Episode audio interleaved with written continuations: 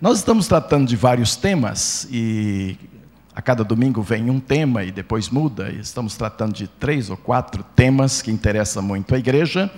E um deles é a santidade. Já falei algumas vezes sobre santidade. Ah, no mês de junho, a igreja estará comemorando o seu aniversário, 37 aniversário agora, e tratando de santidade, buscando que nós todos entendamos um pouco mais e busquemos um pouco mais e vivemos um pouquinho mais de santidade.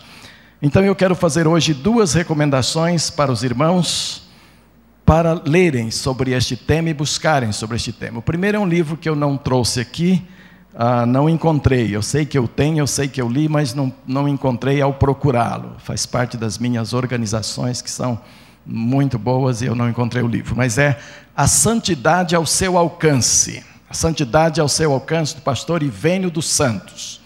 É um livro bastante prático. Ivênio dos Santos é um pastor muito querido do Brasil inteiro, é um cantor também, prega muito bem e dedicou muitas horas do seu ministério para escrever o livro Santidade ao seu alcance. O objetivo do Ivênio dos Santos naquele livro é mostrar que todo crente pode ser santo sim, que todo crente pode crescer em santidade, todo crente pode crescer nesse processo de santificação diante de Deus. E o outro é esse que eu estou trazendo aqui, santidade pessoal, viu? Muito bom este livro, de Bruce Wilkinson. Muito gostoso de ler. Santidade pessoal em tempos de tentação. Este estou lendo neste período agora. Não significa que eu estou baseando as minhas mensagens no livro, portanto, a sua leitura não significa seguir as mensagens que vão aparecer aqui no púlpito sobre santidade. Mas uh, eu tenho sido muito ajudado com este livro para compreender determinados conceitos de santidade que eu confesso aos irmãos que eu tenho dificuldade de, de entender. Quando eu olho para a cara dos irmãos, para o rosto dos irmãos e para o meu, eu não vejo quase santidade nenhuma. Eu olho assim, eu sinto uma dificuldade de perceber os traços de santidade, e do meu também. Não é só que eu estou daqui julgando, eu, eu também eu não me sinto assim. E tem vezes que estudando a matéria e vendo quem eu sou e como eu sou, eu digo, Senhor, esse negócio é impossível para mim. Esse negócio do Senhor exigir santidade é muito complicado. Acho que é melhor a gente parar por aqui, ficar no meio termo. Está tudo muito bem, até aqui o Senhor tem abençoado bastante, está ótimo e tal. Aí você vai para a palavra e a palavra não te dá chance de ficar assim. Abra sua Bíblia na carta de Pedro, primeira carta, no capítulo 1 e você vai ver que a palavra não dá essa liberdade para nós de querer permanecer assim.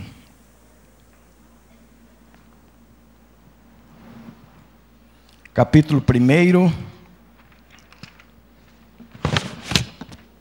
da primeira carta do apóstolo Pedro. Verso 14 diz assim: Como filhos obedientes, não vos conformeis com as concupiscências que antes tinhais na vossa ignorância. Mas como é santo aquele que vos chamou, sede vós também santos em todo o vosso procedimento. Acho esta frase extremamente exigente para cada um de nós sede santo em todo o vosso procedimento, pois está escrito: sede santos, porque eu sou santo. A última vez que tratei da matéria aqui com os irmãos, já faz algum tempinho, e eu, eu quis deixar, acho que consegui deixar, bem claro naquele dia, que todo crente que teve uma experiência pessoal com o Senhor Jesus Cristo, Deus o vê na mente de Deus ele é santo. Sabe que eu deixei isso claro? Deus chegou lá no monte Sinai e falou para Moisés: Tira a sandália dos teus pés, porque a terra em que você está a pisar neste momento é terra santa. Por que, que era santa?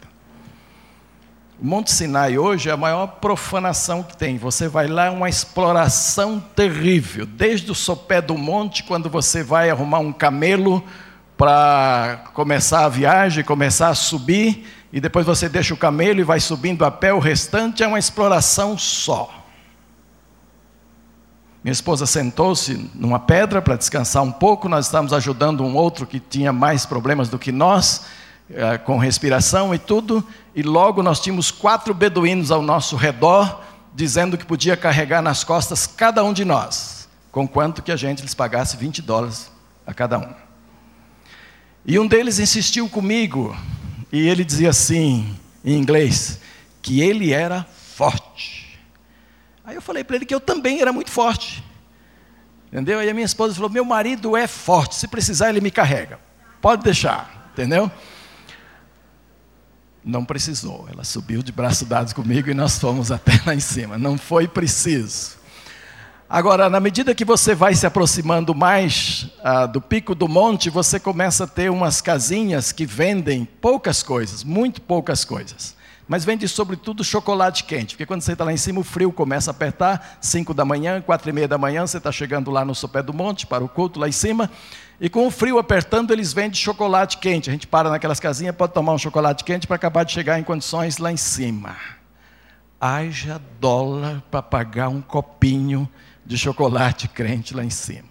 Mas Deus disse que era a terra santa. Mas o que fizeram com a terra santa de Deus? Que eles tira a sandália porque o lugar que tu estás é santo.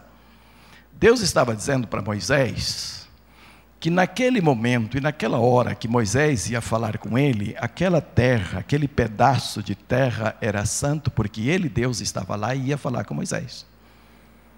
Fora disso, o monte não continuou santo.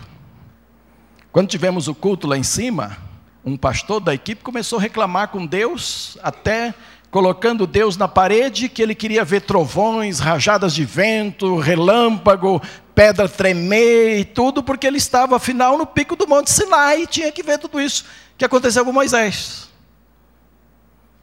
E aí foi pedido para eu dar uma aula a esse rapaz, a esse homem, crente no Senhor Jesus, que tremia de orar diante de Deus, querendo ver os relâmpagos, querendo ver os trovões uma aula de revelação progressiva de Deus na história para dizer a ele como são os trovões hoje, como são os relâmpagos de Deus hoje. Quando você entrega a sua vida a Jesus e recebe a Jesus como Salvador, Deus diz que você se torna santo. É na mente de Deus. Você não tem o procedimento de santo ainda. Você não tem as características de santo ainda. Só que Jesus te pega e apresenta para Deus e diz para Deus: aqui está mais um filho. E Deus escreve seu nome lá. E nesse momento você se torna separado. Aquela terra estava separada para uma revelação específica de Deus a Moisés naquele momento. E é nesse sentido que a terra era santa.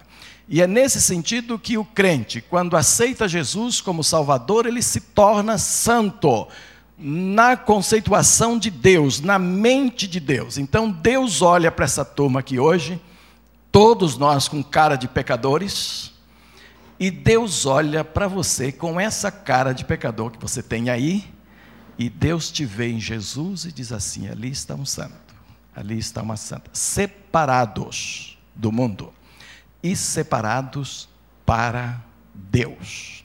Agora, é claro que o processo não termina aqui, ele começa aqui, o processo da santificação começa aqui. Então, Pedro vem e diz assim: Mas como é santo aquele que vos chamou, como é santo aquele que separou vocês, como é santo aquele que está dizendo que vocês são santos, e por isso Paulo escreve às igrejas dizendo: aos santos que estão em Corinto, aos santificados em Cristo que estão em tal lugar, assim escrevendo as igrejas daquela época. Ah, Deus então ah, vem Pedro e diz assim: esses que já são santos, que são separados por Deus para a santificação, esses devem buscar ser santo, como aquele que o chamou, em todo o nosso procedimento. Aqui entra a minha parte. Aqui entra a sua parte, aqui entra a nossa parte. Jesus o fez santo, Jesus o colocou na presença de Deus, Deus o separou deste mundo. E você ainda não está vivendo todo um processo de santificação, você ainda não reúne em você as qualidades de uma pessoa que está caminhando na direção da santidade, você apenas foi salvo por Jesus. Agora vem a palavra de Deus diz assim: deixe Deus começar um processo de santificação. É isso que Vênio dos Santos defende no seu livro. Que o crente precisa permitir, precisa buscar a ação de Deus na sua vida para que Deus comece e termine um processo de santificação na sua vida. Quando em Jesus Deus nos separou, o Espírito Santo nos selou também, isso independentemente dos nossos frutos independentemente do nosso novo caráter, independentemente da nossa, da nossa nova personalidade em Cristo Jesus, o fato de sermos uma nova criatura, independentemente disto, o Espírito Santo veio e colocou uma marca em você, separou você como santo. E se Paulo tivesse que escrever uma carta para a terceira igreja batista do plano piloto hoje, ele não mudaria os seus termos. Aos santos que estão na terceira igreja batista do plano piloto, ainda que você pudesse ficar muito envergonhado dessa expressão do apóstolo, é assim que ele iria nos tratar. Ainda que você pudesse sentir um peixe fora d'água diante da expressão de Paulo, é assim que ele colocaria para nós, porque Jesus te salvou e o Espírito Santo te selou para isto. Agora aqui começa a parte de cada um de nós. Então vem Romanos 12, e Romanos 12 vem dizendo assim: olha, você conhece de sobejo, talvez decor, todo mundo aqui. Portanto, rogo-vos, irmãos, pela compaixão de Deus, que apresenteis os vossos corpos como sacrifício vivo, santo e agradável a Deus, que é o vosso culto racional. Sobre este versículo eu vou pregar outras vezes, vou trazer maiores esclarecimentos outras vezes sobre o significado de cada parte deste versículo aqui. Mas hoje eu quero falar sobre esta atitude que Paulo diz. Portanto, rogo-vos, é um pedido que ele faz, para que busquemos a santificação desta forma, que apresentemos o nosso corpo como sacrifício vivo santo e agradável a Deus. Talvez Paulo aqui tenha tocado no maior problema dos crentes em relação à santificação. A maior dificuldade dos crentes em relação à santificação. Nós, os crentes, temos uma dificuldade muito grande de entregar tudo o que nós temos e somos para o Senhor como sacrifício vivo diante dele. Nós temos essa dificuldade. Se quiser fazer assim com a cabeça, pode fazer. Se não quiser, não precisa fazer, mas nós temos. Entendeu? Nós temos dificuldade de entregar tudo. Sabe por quê? Porque alguns medos se formam na nossa mente. Ah, mas se eu entregar tudo, ele vai me levar para morrer lá entre os índios que matam com flecha e comem a carne depois, tudo isso. Ah, mas se eu entregar tudo, ele vai mandar eu dar tudo que eu consegui para os pobres, até o último tostão, e aí eu vou ficar pobre também. Esses medos se alojam dentro de nós, do nosso coração e na nossa mente, muitas vezes por causa das coisas que ouvimos na própria igreja. Ah, mas Fulano, quando entregou, entregou tudo, foi chamado para a África. E foi para pior área lá da África trabalhar com os mais pobrezinhos lá, com muita dificuldade, tinha que dar o salário todo para alimentar a sua aldeia lá. Nós não ouvimos essas coisas? Ah, eu vivia assim, assim, eu era meio largadão na igreja, eu não ligava muito, não entendia o que o pastor falava, não orava direito. Um certo dia tive uma experiência com o Espírito Santo do Senhor, entreguei todas as coisas. Irmãos, você é um missionário, você é mandado para tal. E nós sempre destacamos esses testemunhos entre nós. E vai botando na mente das pessoas que não devem entregar tudo para o Senhor, não, porque Ele vai arrasar a tua vida. Ele vai estragar com você, vai ser muito difícil. Então nós conservamos uma porção de coisas para nós, algumas áreas onde Deus não pode entrar, onde Deus não deve entrar. Há crentes que têm medo de entregar tudo para Deus porque estão agarrados a uma série de pecados na sua vida. Ama o dinheiro, e amar o dinheiro é pecado, vocês sabem disso. Transformar num deusinho menor para a sua vida é pecado. E no momento que você transformar num deusinho, ele se torna um deusão. E passa a dominar totalmente a sua vida. Mas há crentes que amam o dinheiro, então não dá para entregar tudo. Porque se eu entregar tudo, Deus vai pedir tudo, vou ficar pobre de novo. Há esses medos nosso meio. E aí a gente ouve testemunhos assim, de que Deus realmente não perdoa, o negócio é sério com ele. Falou, vai receber. Então eu tenho uma amiga que, quando jovens, eu jovem, ela também, e solteiros, conversávamos muito sobre essas coisas. Ela é filha de pastor.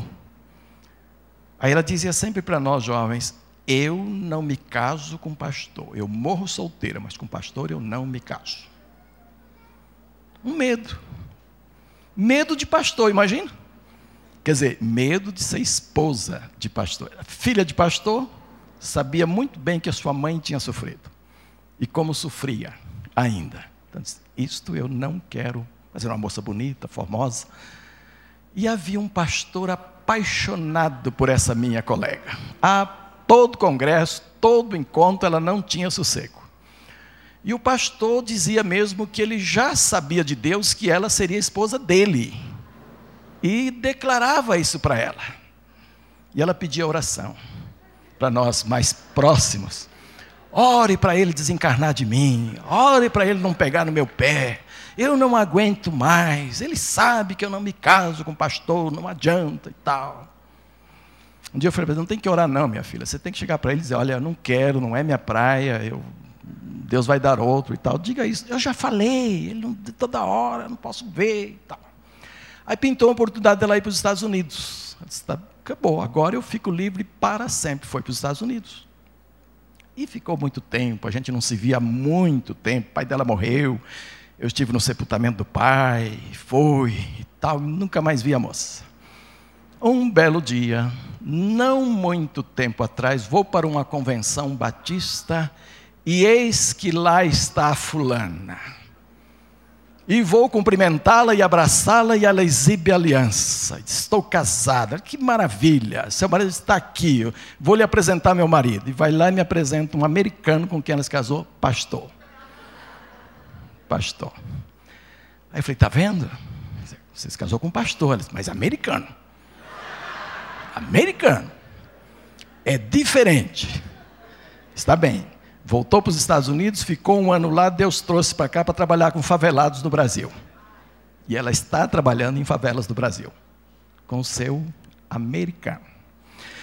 Por causa dessas histórias, que são verdadeiras, em que Deus trabalha assim, às vezes fundo, com um ou outro, muita gente tem medo de entregar tudo ao Senhor.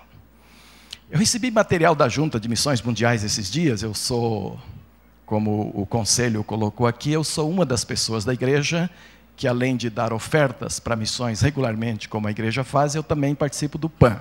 Quem participa do PAN recebe muitas informações da junta, informações personificadas, cartas específicas para as pessoas. Então, quem é do PAN aqui recebeu o mesmo material que eu recebi, que eu vou colocar aqui agora.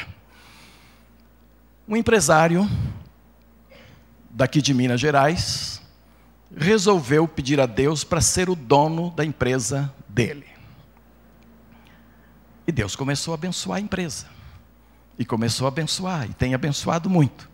E aí ele tomou conhecimento das coisas da junta, das necessidades da junta. E ele fez contato com a junta e disse: Eu quero adotar missionários ao redor do mundo, porque Deus está me abençoando muito. Eu queria ter trazido o material, também me passou assim como livro, não encontrei, por isso não vou ser exato. Ah, eu sei que tem irmãos que sabem exatamente. Mas este empresário daqui de Minas já está adotando, neste momento, mais de 100 missionários. Ajuda com mais de 100 missionários. Não precisou ir ficar diante dos índios, não precisou ir trabalhar com favelados, não precisou casar com uma pastora, nada disso. Ele é um empresário bem-sucedido, que ele próprio decidiu abençoar a obra do Senhor.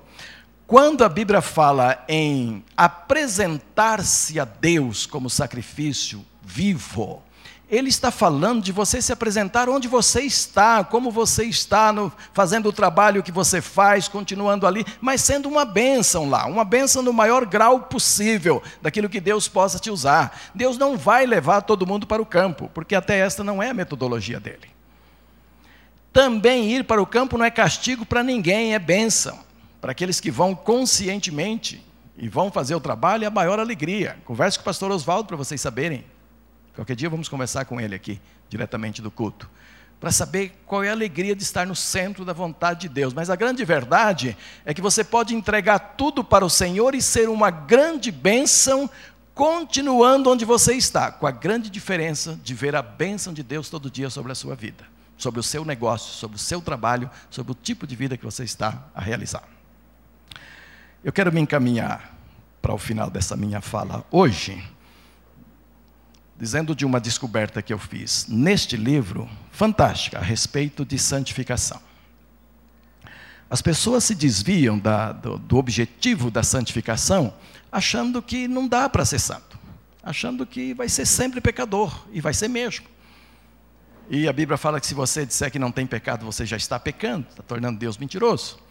Esse livro faz uma análise muito interessante dos níveis de santificação e colocando assim: divida sua vida em áreas.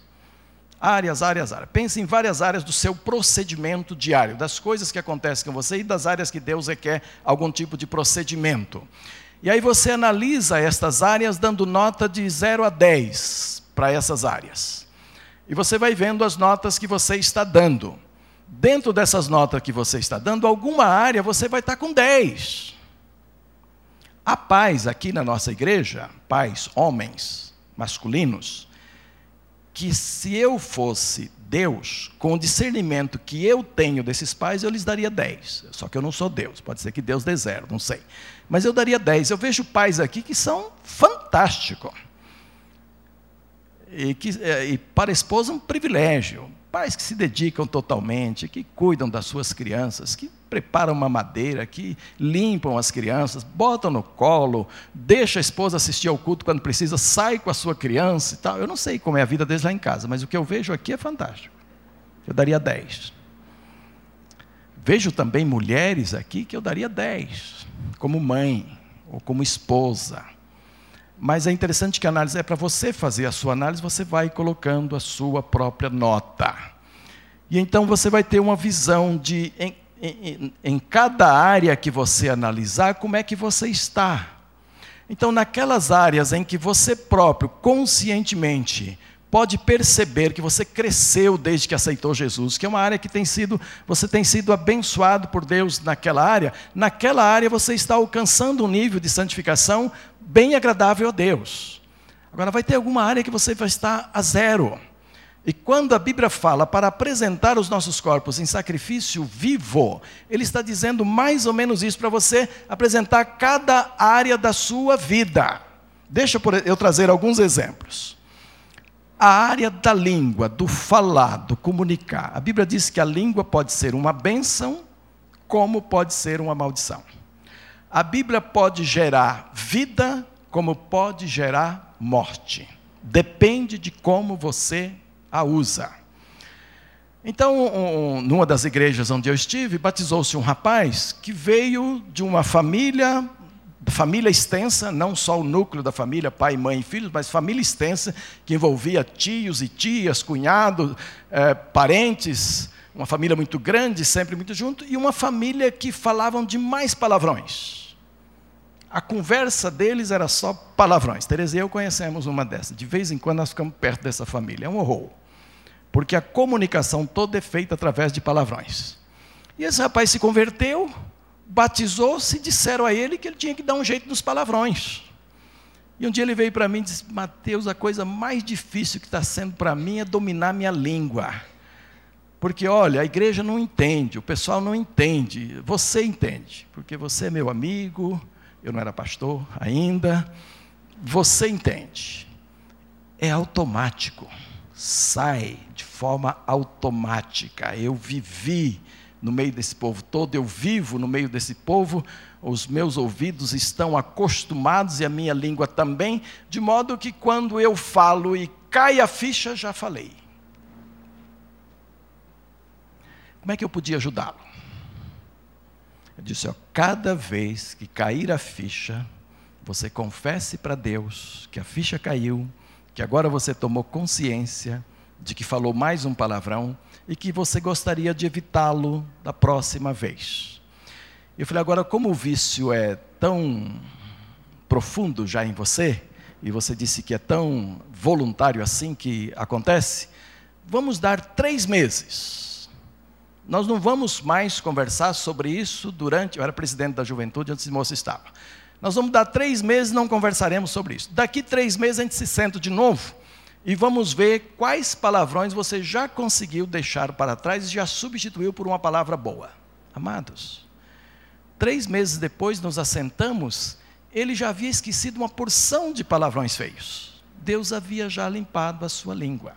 Isto é crescimento na direção de santificação. Isto é tratar de uma área problemática na sua vida. É isso que precisa acontecer. Por exemplo, altivez, orgulho. Pode o crente ser orgulhoso? Não pode. Eu sei que está na mente de vocês a resposta automática. Não pode. Mas se eu fizer outra pergunta, há crentes orgulhosos? Hum, ó. Está cheio. Cheio. As pessoas, para serem orgulhosas, não precisam ser ricas. Há um engano nisso, de pensarmos que o rico é que é orgulhoso. Não é. Qualquer pessoa pode ser orgulhosa, independe daquilo que tem ou não tem, ou daquilo que pensa ter. Mas o orgulho é um mal que está dentro de cada um de nós. E a Bíblia diz que Deus não tem honra nenhum para o orgulhoso, só para o humilde, não é? Então a pessoa se converte e ainda está cheia de orgulho. E eu posso afirmar que há crentes com 50 anos de fé ainda com orgulho, e às vezes até orgulho de ter 50 anos de fé. Tanto tempo de vida cristã. Eu sou o mais velho aqui, eu sou o decano aqui em matéria de fé. Ninguém pode me alcançar e tal, não é? E às vezes a, a, ficha de trabalho para o Senhor também pode gerar orgulho na vida das pessoas. Às vezes o sucesso, no nosso caso aqui da terceira, áreas ministeriais. Sua área ministerial pode estar indo tão bem que daqui a pouco você diz: Eu sou bom mesmo, eu sou boa mesmo. E Deus está vendo o seu orgulho, Deus está vendo a atitude lá dentro de você. Então, se você for analisar esta área na sua vida, é possível que você vai ter uma notinha bem baixinha. Porque há muitas coisas que te faz orgulhoso, orgulhosa na sua vida. Coisas que deveriam promover a glória de Deus, ele que te deu talentos, dons, sabedoria, saúde, facilidade para se comunicar, facilidade para arranjar amigos, todas essas coisas vêm de Deus. Todas essas bênçãos vêm do Senhor e deveriam voltar de nós para Ele em glorificação ao Seu nome. Mas nós somos tentados a trazer aquilo para dentro de nós e transformar em glória para nós. Então pense um pouquinho: até onde vai o seu orgulho? Até onde o seu orgulho impede que Deus de fato possa abençoá-lo. Se você começar a tratar desta área na sua vida e você perceber que no mês, dois meses, três meses houve crescimento, você está crescendo em santidade diante de Deus. Você está sacrificando uma área na sua vida que tem sido problemática diante do Senhor. Por exemplo, a área dos, dos sentimentos, os, os sentimentos.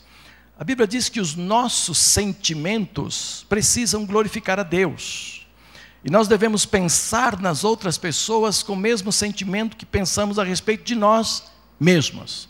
Mas muitas vezes o nosso sentimento está carregado de inveja, o nosso sentimento é carregado de raiva, o nosso sentimento é carregado de ódio, o nosso sentimento é carregado de, de vinganças, ou de desejo de vinganças, coisas que desagradam a Deus. Então comece a tratar dos seus sentimentos, das suas intenções para com as coisas.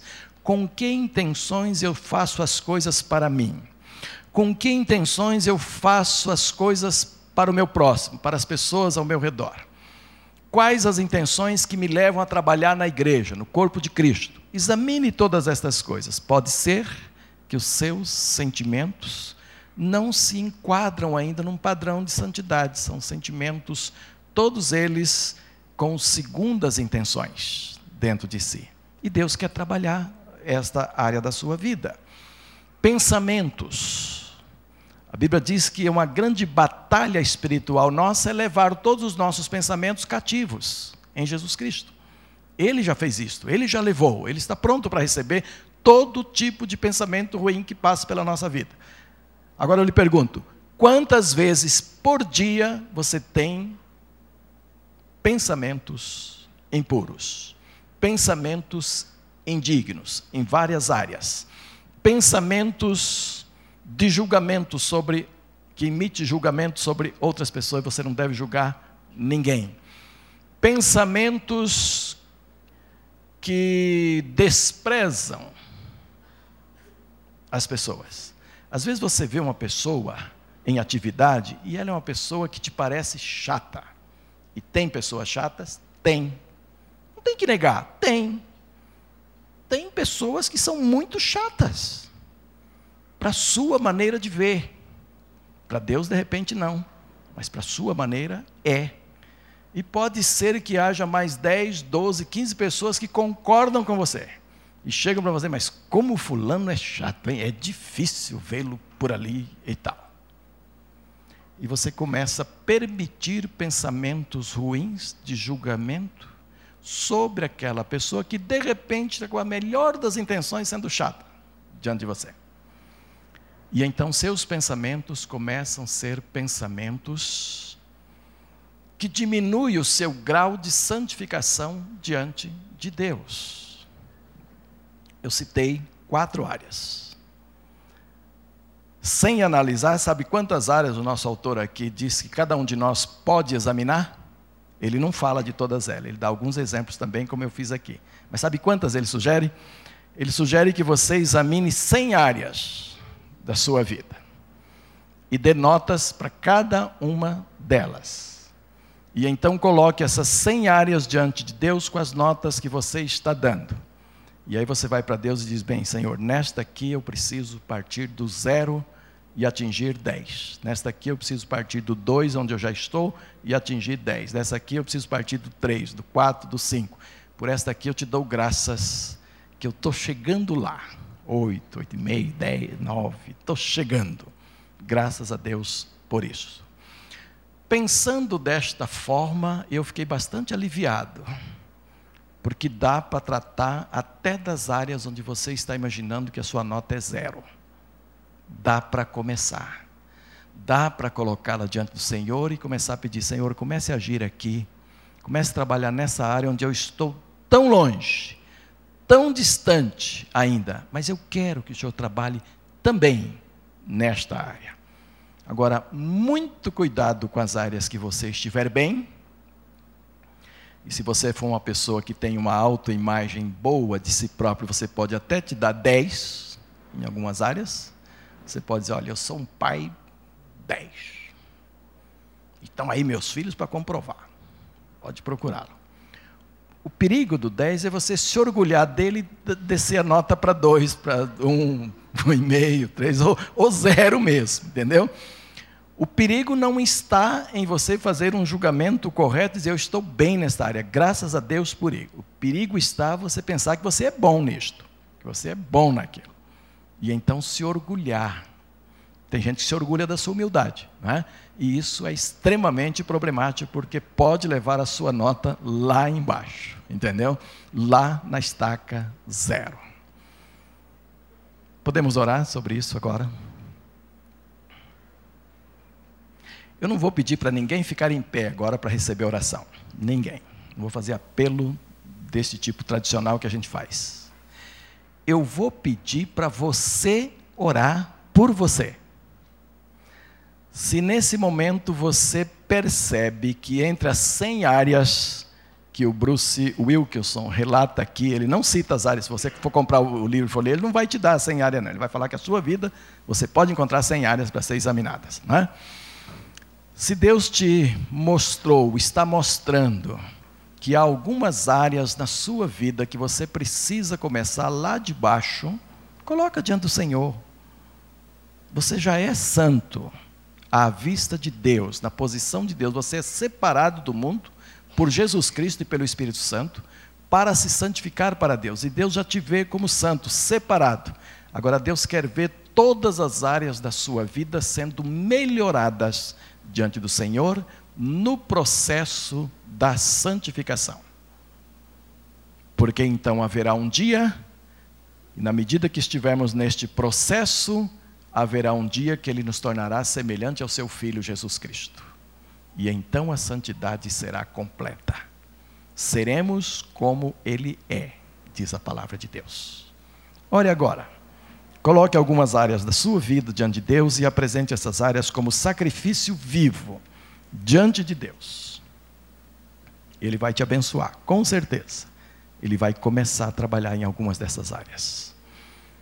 Deus sabe quais são elas e em que situação cada uma se encontra nesta noite.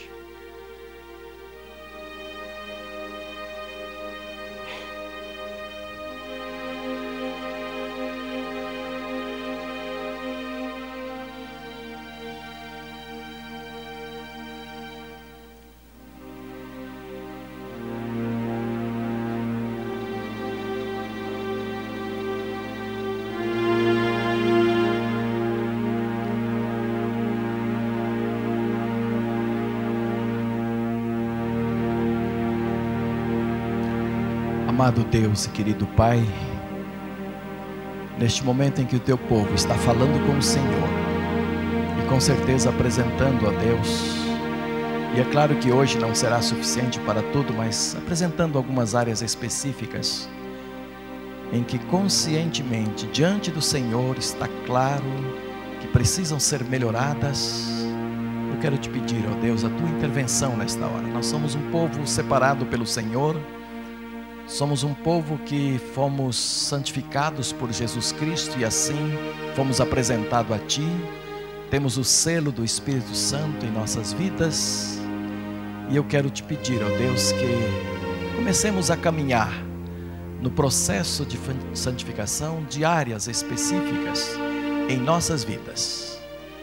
Apresentando essas áreas, especialmente aquelas mais problemáticas, aquelas que amarram a gente, que a gente não consegue ou não está conseguindo se libertar, ó Deus, comece a fazer uma obra nos nossos corações, para a honra e glória do Teu nome, santificando assim o Teu povo, área por área, vida por vida, pessoa por pessoa, filho por filho, filha por filha, cada um na sua vez.